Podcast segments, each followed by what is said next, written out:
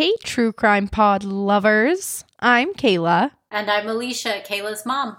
And you are listening to True Crime Exposed.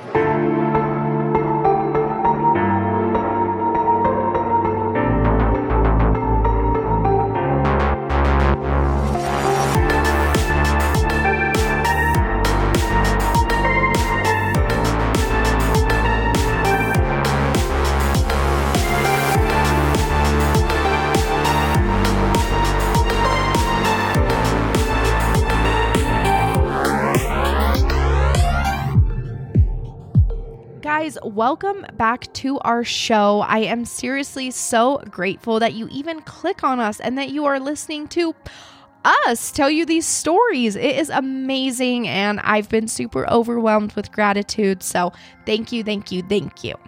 I'm guessing you click on our show because you love hearing about true crime cases that you may have never heard of. I hope you feel right at home with our casual storytelling as a mother and daughter duo. We love being with you each week and telling you these stories, bringing you information that can help you stay aware, and sharing organizations with you that are important to get involved with. We created True Crime Exposed to not only expose the worst people that live right around us, but most of all, to give each victim's story exposure because you know we support the life of anyone who was taken from us unjustly. And by sharing these stories, we are these victims' advocates. We love being a voice for those that no longer have one and for getting their stories to you. Each case we share with you is so important to us. Are you ready for today's case? So hopefully I don't sound too bad because I'm like sick in my throat. Ugh. Yeah, it's been kind of yucky. So, with the Gabby Petito story that broke a couple weeks ago, there has been a huge push to share stories of underreported missing people as well. Have you seen that? Yes, I've seen it. I it it is interesting to see how the country has like been so involved with the Gabby Petito case. Right. And I I mean I agree with everybody that it is super important to share those underreported stories as well. Yeah, there I saw that Utah has like there's number 7 in missing people. Like, Really? I didn't people see that. Yeah, it's pretty high. Yeah. That's crazy. I saw that on the news, so I don't have any like resources or anything, but but still, wow. And every case deserves as much attention and and media as Gabby's case had. yeah, I, I agree. Yeah. And what I think captivated me about Gabby's case was first, it was going on right by us in the Grand Tetons, but then also the fact that her boyfriend just had the audacity to take her fan and drive himself all the way home without without her like no one would notice, but of course the public did notice and we all went crazy over it. And Gabby's case deserved that attention and that outrage, just like every single missing and murdered person on this earth deserves that attention on their case. But like we just said, unfortunately, there are people who don't get this media coverage, that don't get like the public outrage, even though they deserve it just as much as anyone else. Yeah, it's. I- wish they would get more. Me too. I mean, I, f- I think because of the public, they found Gabby quickly. I think so too because they may not have been searching yet. They may not have ha- I'd they for sure wouldn't have had the tips that they had if not everybody knew what was going on. Like they knew where the van last was nearby where her body was found because some YouTuber saw like on TikTok that she was missing and realized she had a video of that van. Yeah, So, and that's only spread through, you know, the public spreading that story so far and wide. exactly. I know. I had wondered because she was, you know, posted a bit on Instagram and YouTube and stuff. So I had wondered if that had made her case, um, like more interesting to the public. But Yeah, because she was like documenting their trip. yeah, so everyone could really like really be those like at-home detectives looking things up. yep. So, and you know, them calling for a call out on missing cases that are underreported reminded me of one story that we already covered. Remember our second episode, the disappearance of Michael Darnell Bell Jr., Yeah. that young black man who went missing 10 years ago in California. His case makes no sense to me. It's one that I'm obsessed with. I'm always wondering, like, what happened to you? Yet no one else is talking about him. No one's outraged that his case wasn't spread far and wide. And these stories are important for us to share with you, but we are only two people. And in order to spread underreported stories like these, we also need the people listening to care about them as well. So we need you to not just listen to this for entertainment, but to actively participate in sharing these stories and stories of other people that are missing. So if you see a missing person flyer online, share it. If you listen to a story about a missing person, share it. Talk about it and overall just care about it. So, today I'm going to share with you a few stories. Stories about taking steps in the right direction for missing and murdered Indigenous women, and a story about a missing woman that has no coverage, who needs her picture and her name spread far and wide. Did you know that in 2019, more than 5,590 Native American women were reported missing, and that murder is the third leading cause of death for American Indian and Alaska Native women, which that's really high that that's the third leading cause of death for them. I know. I'll, always when we talk about it, this reminds me of that Wind River show. I know. I brought that up later in this episode too. that one is a good show and Uh, I- I researched it and it says like the story is more fictional but inspired by like real cases that don't get coverage. yeah, That movie's so good. I did. Oh, what podcast was I listening to? I think it was a Dateline episode. They were talking about a girl that went missing as well. That was an indigenous, and her aunt was fighting for her, No. and it, it was just hard for her to work with like the um, reservation police and stuff. Yeah. And like they don't get as many resources and it's just sad that there's so many of them like going missing and being murdered but yet they're not really being talked about that often.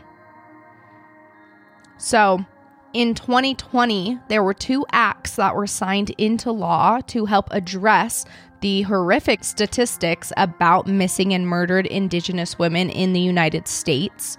One of them was Savanna's Act, and it was first introduced in 2017 by Senator Heidi Heitkamp, and it was passed in 2020.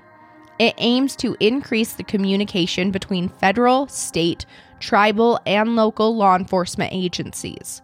It also improves tribal access to information and resources so that they can effectively respond to these missing and murdered cases. And with this, there was another act also passed. It's called the Not Invisible Act, which was introduced in 2019 and also passed in 2020.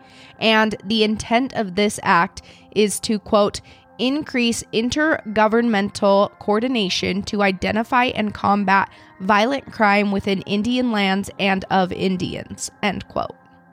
Now, who is Savanna, the one that Savanna's Act is named after? This is Savanna LaFontaine Greywind, who was 22 years old at the time that she went missing, and she was a member of the Spirit Lake tribe in North Dakota. She was born in Belcourt, North Dakota on August 9th, 1995, which makes her only two days older than me. She moved in 2005 to the Spirit Lake Reservation that is on Devil's Lake, and she graduated from Warwick High School in 2013. One year later, in 2014, she had earned her CNA and she was stoked to start working at Eventide Nursing Home. And she decided a couple years later to move to Fargo, North Dakota. and she was able to transfer her job to an Eventide there. So she would still be working for the same company. She loved her job caring for the elderly. That's crazy because the Dateline that I watched was The Secrets of Spirit Lake. Oh, really? Yeah. Do you think it was about this girl or a different one? Um, no, they found the girl. This girl was found too. This Oh, I'm this story is about like how Savanna's act came into play. yeah, no, the girl on Spirit Lake was Carla Yellowbird, Oh, okay. but it sounds like it's the same area. Yeah. And I mean, if their missing and murdered rate is so high, I guess it's not surprising that like multiple people from the same reservation could go missing or be murdered, Yeah. which is sad. Savanna had started dating Ashton Matheny. Matheny. I'm not very good at names all the time, but hopefully I'm saying that in one of the right ways. Ashton Matheny. And she started dating him her freshman year, and he tagged along with her to Fargo. And then, shortly after the move, the couple actually found out that Savanna was pregnant. They were young, but they had been together for years.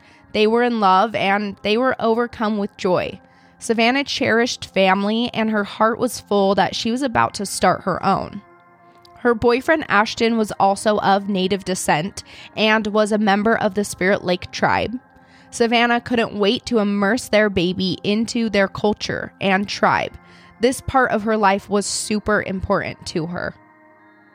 In 2017, she was still in Fargo, and Savanna was temporarily living with her parents in a basement apartment of an apartment complex. They shared this apartment with her and her younger brother. And on August 19th, 2017, Savanna's upstairs neighbor, Brooke Crews, knocks on the family door. And when Savanna answers, Brooke is like, Hey, I'm hemming a dress and I need someone to model it for me while I work on it and do some finishing touches. I'll pay you $20 if you want to come up to my apartment and help me out. Savanna's thinking to herself, okay, I guess I can go try on a dress real quick and get 20 bucks out of it.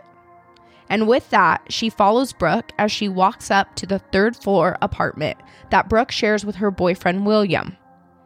Savanna texts her mom on her way up, Norberta, that she's headed upstairs to apartment number five to help their neighbor for just a minute.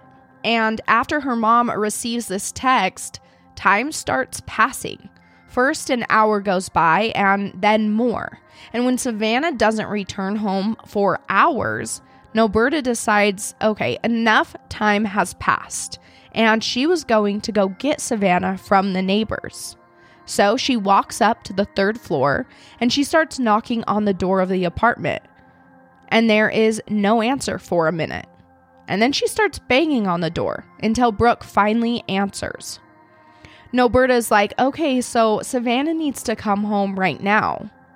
And Brooke looks at her a little confused and is like, um, I don't know what you're talking about. Savanna already left.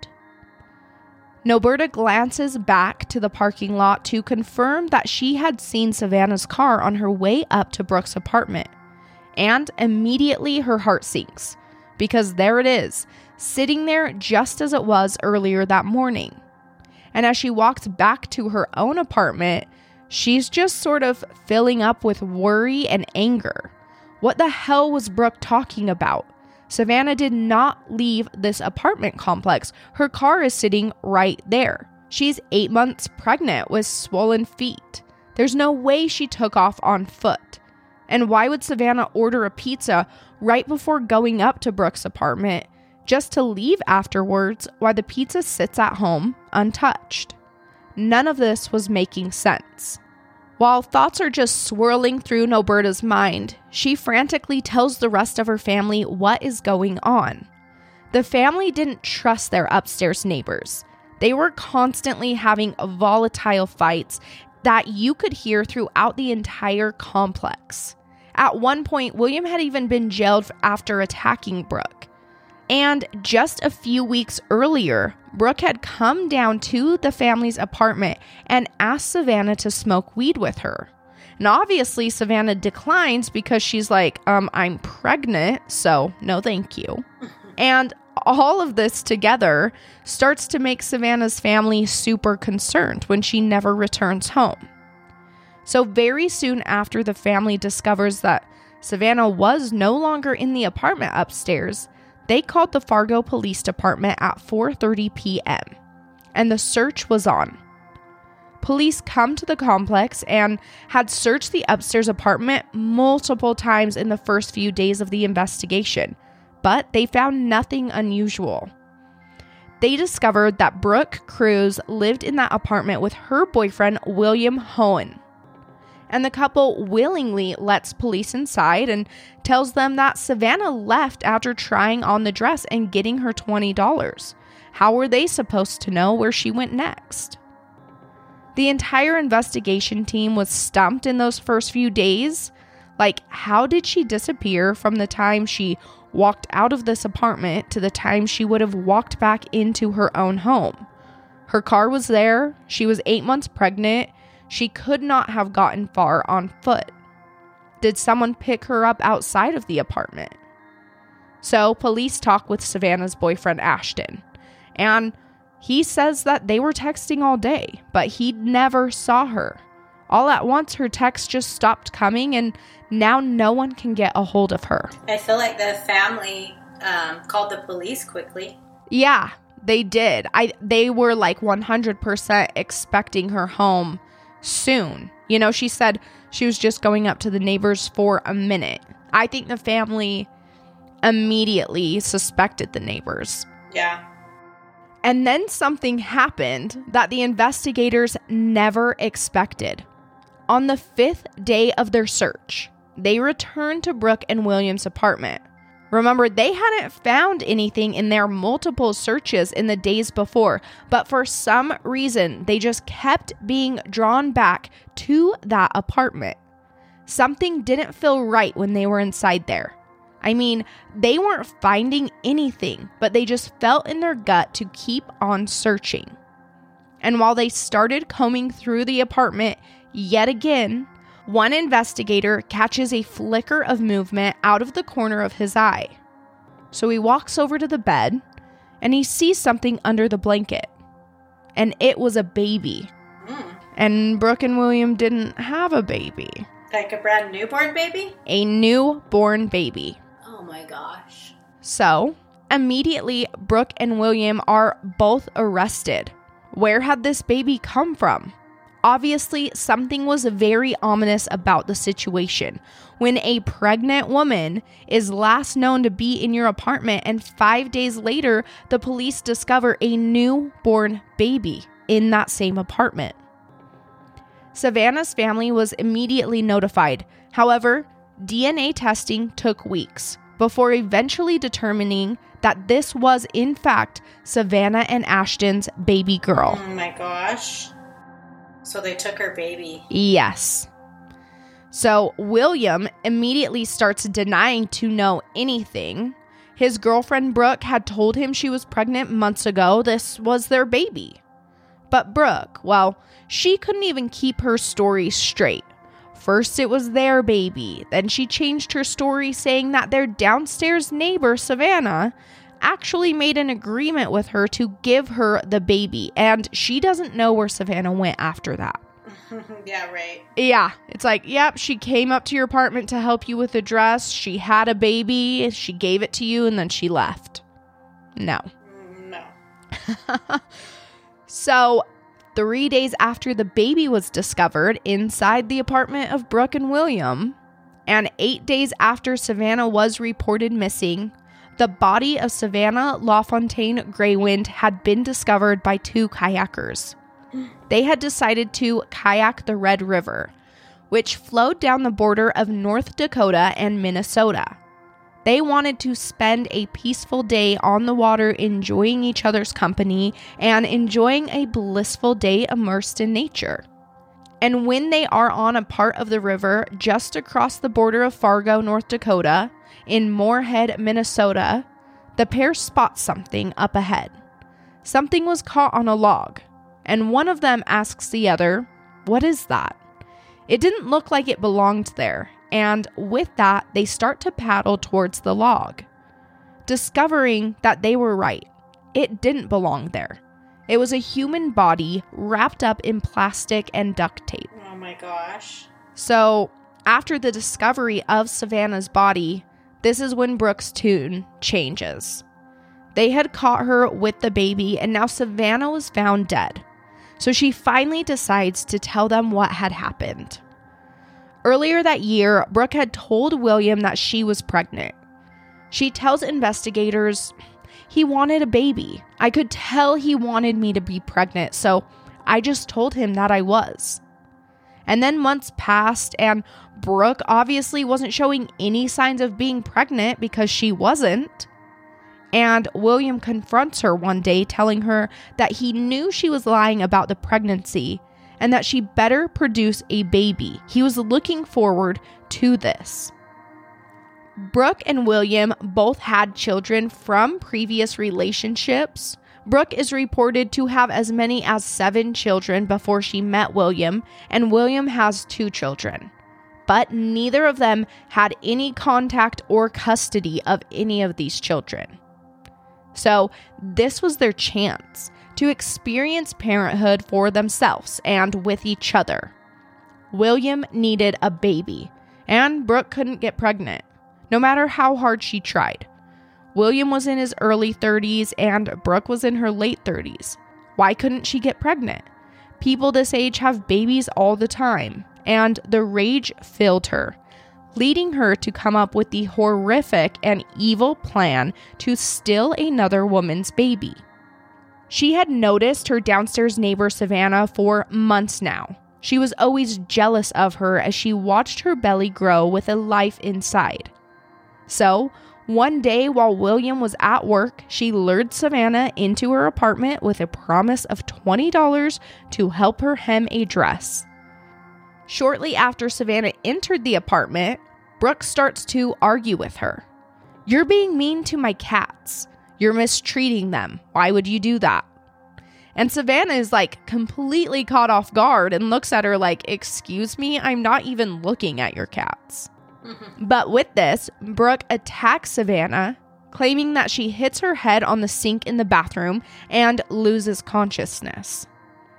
It's then that Brooke grabs a short knife described as a carpenter's knife or a box cutter. And when she grabs it, she takes it and she slices it into Brooke's pregnant stomach, takes the baby out, cuts the umbilical cord. And while all of this is going on, Savanna is coming in and out of consciousness before ultimately blacking out again. Oh my gosh. It's so scary and so sad. Like just to get your baby stolen right out of your body. Yes. It's I just can't even think about it. William returns home later that day and when he sees a baby in Brooke's arms, she's like, "Surprise, this is our baby. We're a little family now." And he smiles because this is exactly what he wanted. And he asks her if Savanna is dead before she tells him she isn't sure and she needs help. This is when William finds a rope inside their apartment and ties it around Savanna's neck, making sure that she was, in fact, dead. And then they clean up. They use the water in the bathtub to wash down the blood and they stuff Savanna's body into a bathroom closet. They knew they didn't have much time. Savanna's mom had already come by the apartment looking for her and was visibly angry when she was told that Savannah already left. And by 5 p.m. that evening, the police were at the front door of Brooke and William's apartment. And they searched it, just like we talked about earlier. But they clearly did a careless job in their searching because we know they searched multiple times. They searched, but somehow didn't find Savanna's body in the closet.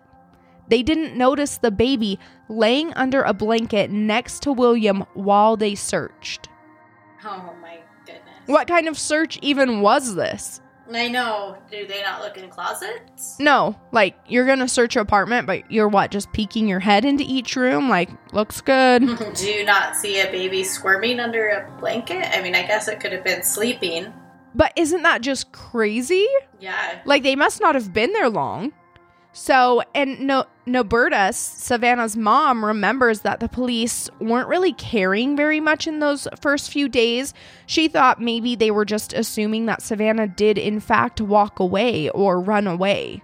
And then after that first search, Brooke and William knew that they needed to get rid of Savanna's body if the police were going to keep coming by. So, they cleared out the inside of a dresser where they put Savanna's body. She remained in this dresser when the police searched the apartment again on August 20th. And then the next day, the couple carried the dresser down the stairs of the apartment and into their truck before they drove her body to the river on August 21st, where they discarded her and left her in the water. I know we always say this, but how can people do that? I know. I, I do not know. I will never understand the brain of a murderer. No, I Like, what's going on up there, buddies? like how do how do you not feel wrong about that? I'm, I'm glad I don't understand what goes on in their brain, but it's weird. I know. So, the autopsy did determine that the cause of death was homicidal violence, but it wasn't determined whether it was blood loss or strangulation that had killed her. It is disputed whether it was Brooke or William that did strangle Savanna. But ultimately, Brooke testified in court that although William did not know about her plan, he did help her strangle Savanna and dispose of the body. Less than a year after the disappearance and murder of Savanna, on February 2nd, 2018, Brooke Crews was sentenced to life in prison without the possibility of parole. She was sentenced to extra years for the kidnapping charge and a charge with lying to the police. William Hoehn was charged with conspiracy to commit kidnapping and lying to the police, which he pleaded guilty to on September 4th, 2018, and was sentenced to life in prison for. He was also charged with conspiracy to commit murder, which he pleaded not guilty to and was tried for and actually acquitted of on September 28, 2018. So, a jury decided that he did not know about the murder beforehand, which I don't know if I fully believe, but Yeah. And then the North Dakota Supreme Court overturns his sentence. And in October of 2019, he was resentenced to only 20 years. And he will be eligible for parole when Savanna and Ashton's baby girl is still in high school. Ugh, And I don't love that. no. I think he deserved his original sentence. They always get off so easy. Like he's like, "Oh, I didn't know about it, um, but I helped cover the body." It's like, "Yeah, you did. You came home, there was a baby, and you're like, "Is she dead?" like, yeah, you knew, and you should spend your life in prison. Not only did they kill somebody, but that is so selfish to me to just take a baby out of a mother's body, keep it for yourself, and just discard of the mom. yeah, that is just wrong. Yeah, it's really horrific. A few weeks after the DNA had been tested and the baby was determined to be Savanna and Ashton's, the baby was returned to the family. They named her Haisley Jo, and she reminds them of Savanna every day. Ashton, Haisley's dad, has gotten full custody of her and lets Savanna's parents see her whenever they want. Aw, her name is cute. And she's really cute. I'll post some pictures of her on our Instagram. She's the only piece of Savannah that the family has left. Ashton brought her at five months old to the sentencing where they listened to the victim impact statements. And there's a picture of him crying while he holds her, and it's just like so sweet and so sad. She is a miracle baby for the entire family. The loss of Savanna was horrific, brutal, and an evil that they could have never predicted. But Haisley is the ray of light in this whole situation. The family is more than grateful that this little girl survived such a traumatizing birth and kidnapping. And as a result of this murder, Savanna's Act was signed into law, like we talked about earlier. It was introduced in October of 2017, just months after Savanna's murder, and it was signed into law by President Trump on October 10th, 2020. Savanna's Act is a federal one, and it was a great step in the right direction to treat the cases of missing and murdered Indigenous women with care. Another act that has helped propel everyone into having protocols in place that support these women is called Hanna's Act. And it was actually put into place in 2019, but it's on a state level, not a federal level. Hanna's Act was signed into law by Montana's governor at the time, Steve Bullock, and it is meant to provide funding for the State Department of Justice to hire a missing persons specialist to help quickly coordinate searches for missing Montanans, especially missing Native Americans. Representative Rae Peppers carried this bill for the State Tribal Relations Committee. He represented the town of Lame Deer, which is the town that Hanna went missing out of. Rae Peppers also carried another bill that went hand in hand with Hanna's Act, which was House Bill 54.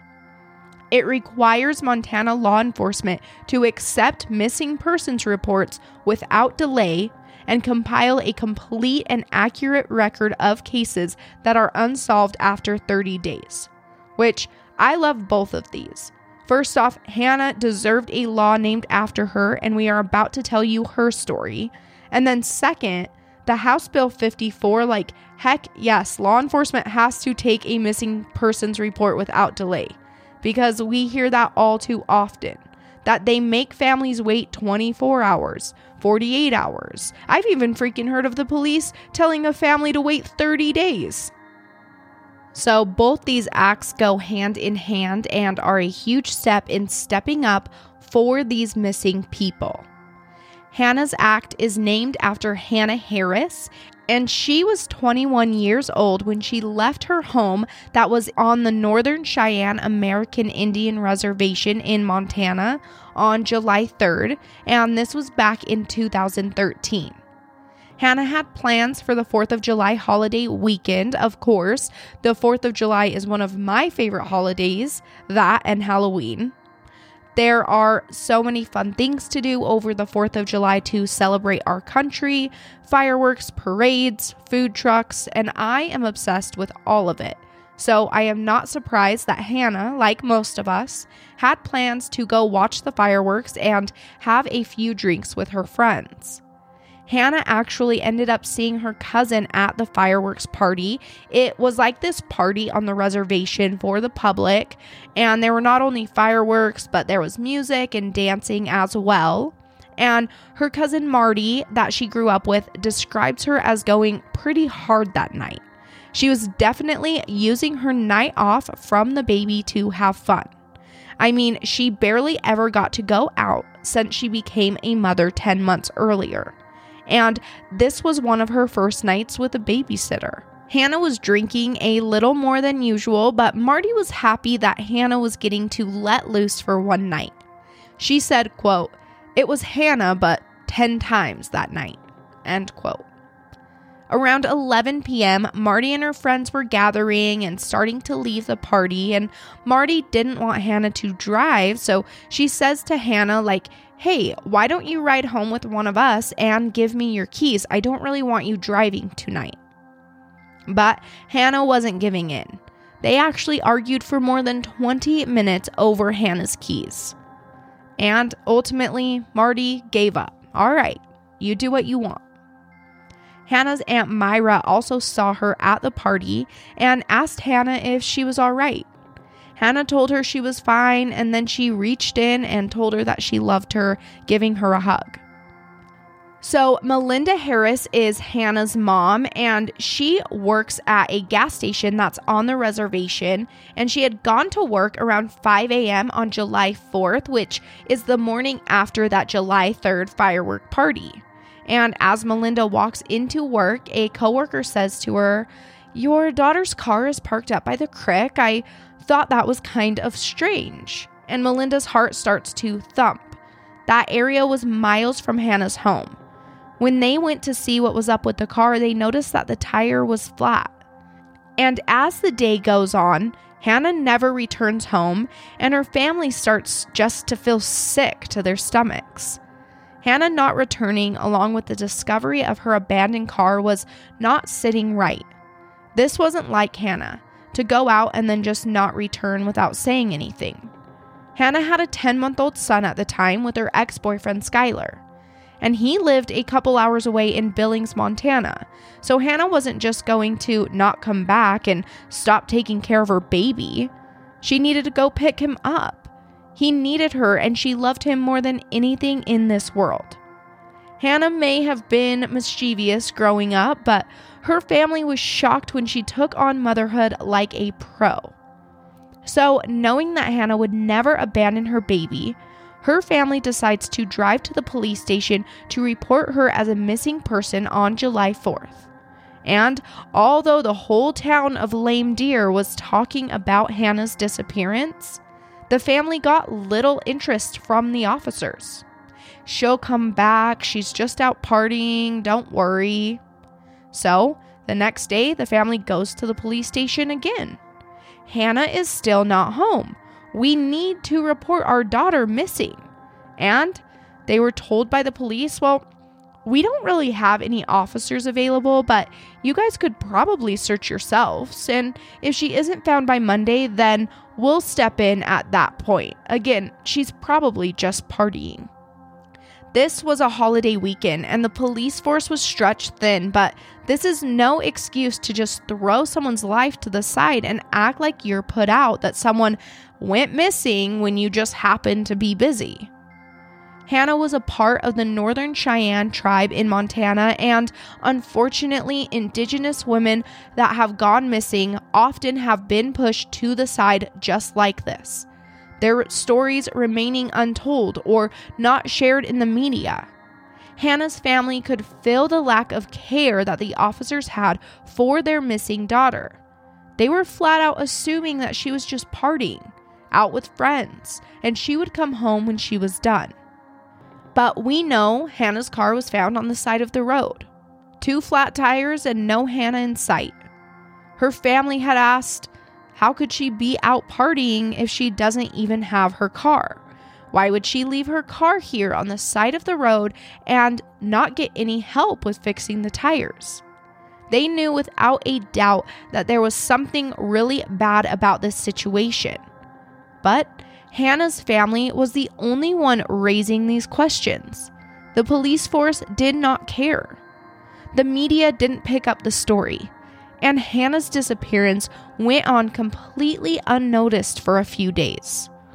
The only people that were noticing was people on the reservation that knew Hanna and the gossip that spread about what could have happened. Until July 8th, four days after she went missing, when Hanna's body was discovered by a search party near the rodeo grounds on the Northern Cheyenne Reservation. Foul play was immediately apparent in her death, because her body was found with her clothes on partially removed. But she was so badly decomposed that they were unable to determine if she had been sexually assaulted. In fact, a cause of death has never been determined in her case because of the decomposition that had occurred by the time the body was found. If only searches had started earlier, if only the police took Hanna's disappearance more seriously, then they may have been able to find her body before all that decomp. I, I don't necessarily think you would think that they're partying with their car in a weird spot with a flat tire. And that's what her family was saying. Like, no, she's not out partying. We found her car. Yeah. So Hanna's family shouldn't have had to wait until they actually found her deceased body before the police would even take their case seriously. We all know those first hours and days in a missing persons investigation are the most critical.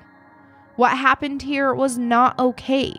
Hanna's family deserved help from the start, from the moment they knew something was wrong.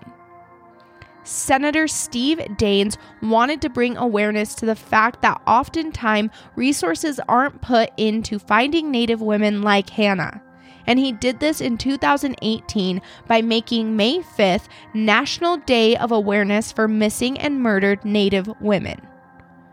Because of the delayed time in finding Hanna's body and the amount of decomposition that had already set in, what exactly happened to Hanna has never been determined. But what we do know is that eight months after Hanna's body was found, Garrett Wadda and Eugenia Rowland were arrested for the murder of Hanna Harris. And we have their story, what they say happened to Hanna, which, like a story from ki- the killers, you can almost always say is always a, at least a little bit unreliable. So let's just say always take a murder story with a grain of salt. So, Hanna was last captured by video surveillance at a convenience store with both Garrett and Eugenia on July 4th at 1:30 a.m., where they bought drinks. After this, they drove Hanna's car, and you can see on the footage Hanna in the driver's seat and Eugenia in the passenger seat. Investigators determined that Garrett was in the back seat. Eugenia told her sister in law that the three of them had been drinking together that night before she passed out, and that she had woken up in the early morning hours of July 4th to the sight of Garrett Wadda raping Hanna Harris. Hanna was screaming out for help that she was being raped. When Eugenia saw this, she flew into a rage and she tried to stop what was going on. But she alleges that Garrett hit her for trying to stop the rape. And when he hit her, Eugenia decided instead she would just beat Hanna. And when she started to beat her, Garrett joined in. And this beating had resulted in Hanna's death. Both Garrett and Eugenia had actually talked to investigators before Hanna's body was found on July 8th. They said that they were partying with Hanna that night and drinking before ending up back at Garrett's aunt's trailer. Eugenia acted all concerned, like, oh my gosh, I blacked out, and I was super concerned for her when I saw Hanna's car parked nearby where this trailer is the next day. Like, where did she go? I passed out before she left. But by July 7th, things were weird, and the Bureau of Indian Affairs notified the FBI about the case. That following morning, on July 8th, right before Hanna's body was found, some investigators went to Garrett's aunt's trailer where Hanna was last known to be. Here, they found shoes and a stash that Hanna was wearing that night underneath the trailer. Garrett and Eugenia decided they needed to get away for a bit after Hanna's body had been found.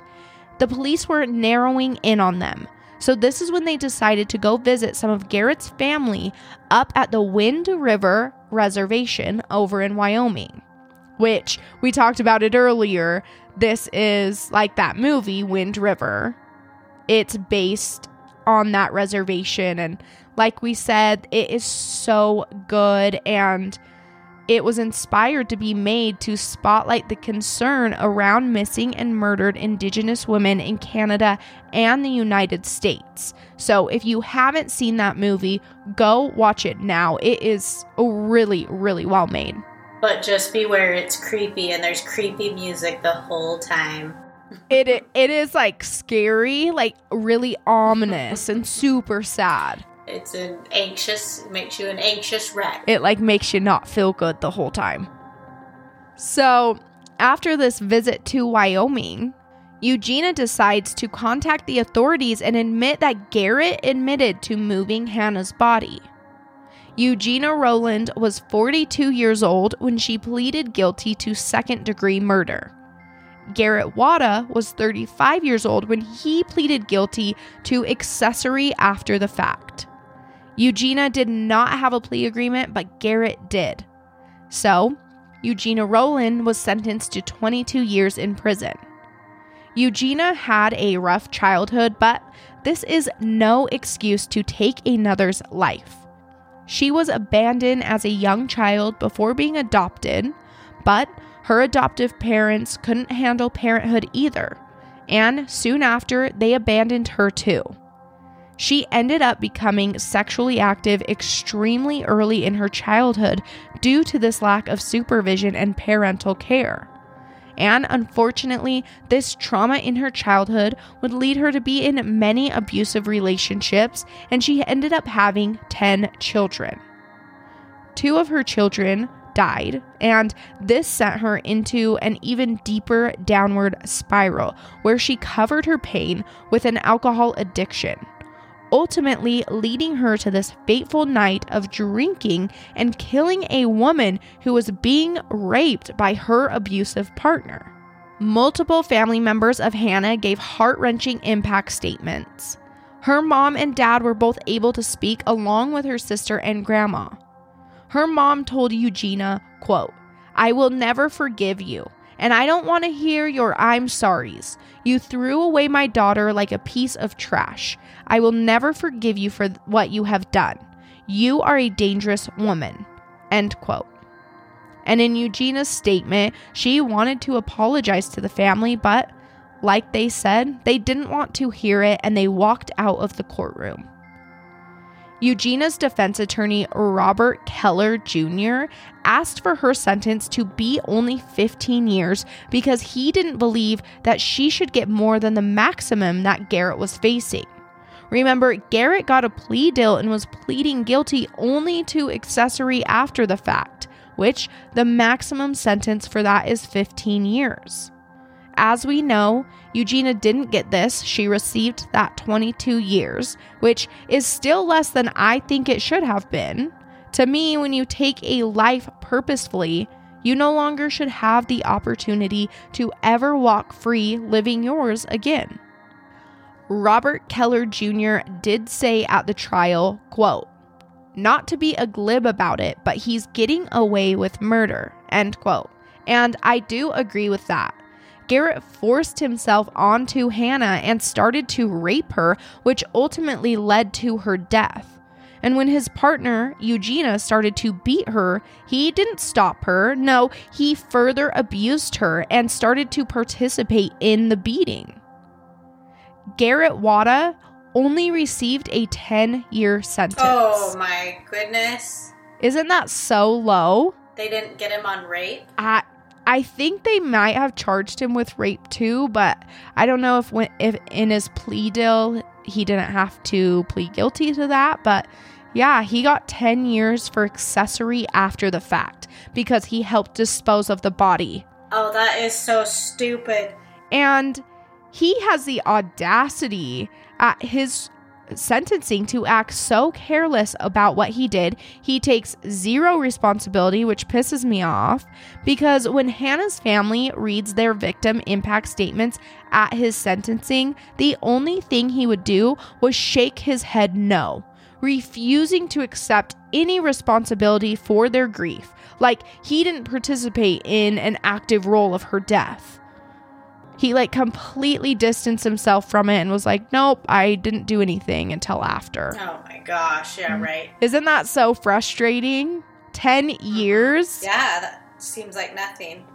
So I feel that Hanna deserved more in her justice. She deserved to be cared about from the moment she was found to be missing. Her body should have been found much quicker. It's not like it was hidden. Her story should have flooded the media, and her killers absolutely should have received much harsher punishments. Thankfully, Hanna's death does not have to be in vain, and from it, we have learned many lessons, bringing forth both Hanna's Act and House Bill 54 in Montana, along with the day now dedicated to missing and murdered Native women on May 5th. There are still many Indigenous women around the country whose cases remain underreported. Let's stand up and start talking about them. Start sharing their stories, and let's make an impact and help lead to a brighter future for these communities. Between 2011 and September 2020, more than 710 Indigenous people were reported missing in Wyoming. And 21% of all their homicide victims were determined to be Indigenous people, even though they only make up 3% of the population. Debra Anne Haaland, who is the first Indigenous cabinet secretary in the United States history, says, quote, Women are disappearing and dying in Indian country. We must act. End quote. Native women on tribal lands have been reported murdered at more than 10 times the national average. And that's crazy. Yet these cases are not getting as much attention, they're often ignored. One of the things I noticed that was hard while I was searching for these cases was that articles were hard to find and information on these people were few and far between. There are all these missing women, and when I say they are underreported, I mean I had to be very specific in my searches to even find information about one case. When I searched missing Native women in Wyoming or in Idaho or Montana, there were tons of articles on how Gabby Petito's case has brought attention to missing Indigenous women there were tons of articles on how we need to stand up for women dying in Indian country, and tons of articles about the work that people are doing to advocate for the missing and murdered Indigenous women. But there were no articles about the actual women missing and murdered. No names popping up, no stories about these victims. We need to not just talk about what we should be doing, we have to actually share these stories. So, Again, like I said earlier, if you see a story or a missing persons flyer, share it and talk about it. I found a girl I want to highlight at the end of today's episode that is still missing. And there isn't a lot of info about her disappearance or what happened to her. I will share her missing persons flyer and I encourage you to do the same. Kiana Klomp is 17 years old and she is a member of the Tlingit tribe. Hopefully, I'm saying that right. It's T L I N G I T. And she has been missing for a year and a half now. She was last seen on March 22nd, 2020. She has shoulder length black hair, and both her ears and nose are pierced. She was a resident of Post Falls, Idaho, and she was last seen leaving a residence in that area. Kiana is 5 foot 4 inches tall and she weighed about 115 pounds when she went missing. She was born on February 19th, 2003. Kiana is biracial, so she is a mix of American Indian and white. And her mother is Terry Deshane. She says that in the last year and a half, her daughter has been missing and there has not been one article written about her. There's been no media attention at all. She describes her daughter to the Guardian's Hallie Golden as loving to skateboard and go shopping, and at the time that Kiana had disappeared, she had actually been a runaway and was staying with some friends. But the home she ended up at was with a man that Terry says is a sexual predator. And then this man disappears himself very shortly after Kiana goes missing. So, although Terry put flyers up around town and continues to share her daughter's story on social media, she couldn't get her daughter's story to a larger audience. No one is picking it up. People weren't sharing it like crazy. Quote, All I got in my pocket is Facebook and just social media. That's all I got. I don't get any help from any other place. I begged. I just feel left out and unimportant. End quote. Oh, that's sad. Like your daughter's gone and you feel like no one's helping. Mm-hmm. Like no one cares. Yeah. And I want to know more about Kiana. I want to know more about who she is, where she came from, and most importantly, what happened to her. But her family needs help in spreading her story for this to happen. And only we can do that by talking about her and putting pressure on those that may know something to come forward, to call in tips, to help fight for answers in Kiana's disappearance. If you have any information about the whereabouts of Kiana Jacqueline Klomp, you can call the Post Falls Police Department at 208 773 3517.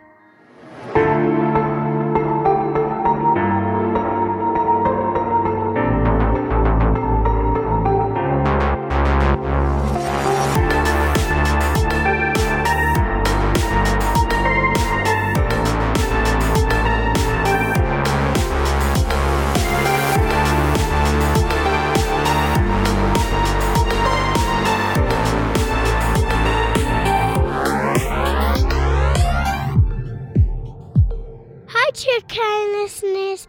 I'm Charlie Waters, and I'm going to be giving you a palate cleanser. Even though in the movies they only show native warriors as boys, but in real life they were many warrior women. The most famous warrior women Buffalo Calf Road Woman. She was a member of the Northern Cheyenne tribe, and she fought in the Battle of the Rosebud and in the Battle of Little Bighorn. You probably didn't learn about her in history class, but she is an incredible warrior woman. Bye bye. Have a good day.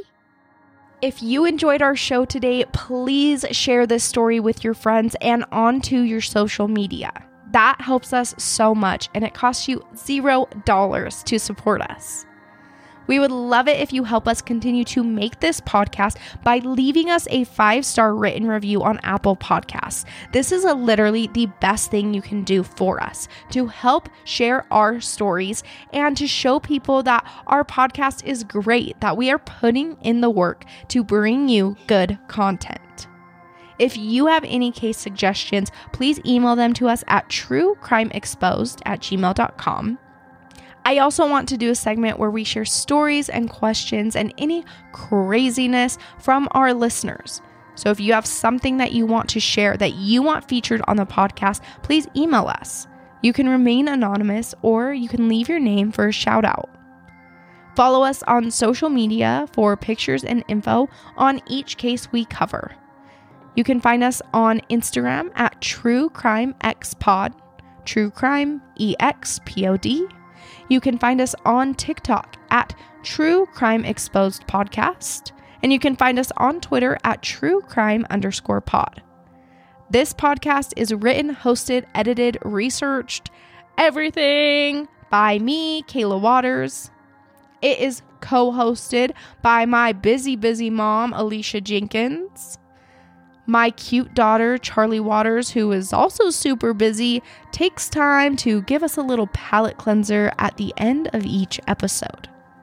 Our original graphic art was done by Arthur Max, and our music was created by Jaden Schultz. You can find him on Instagram at In Pajamas Music. Stick around to get organization info. So you can donate to MMIW USA, which is Missing and Murdered Indigenous Women United States of America. Their number one mission is to bring their missing people home and help the families of the murdered cope and support them through the process of grief. They need your help to report information, advocate, and spread the word. So call them at 503 891 0040. You can also visit www.nativewomenswilderness.org. They are a organization as well for murdered and missing indigenous women.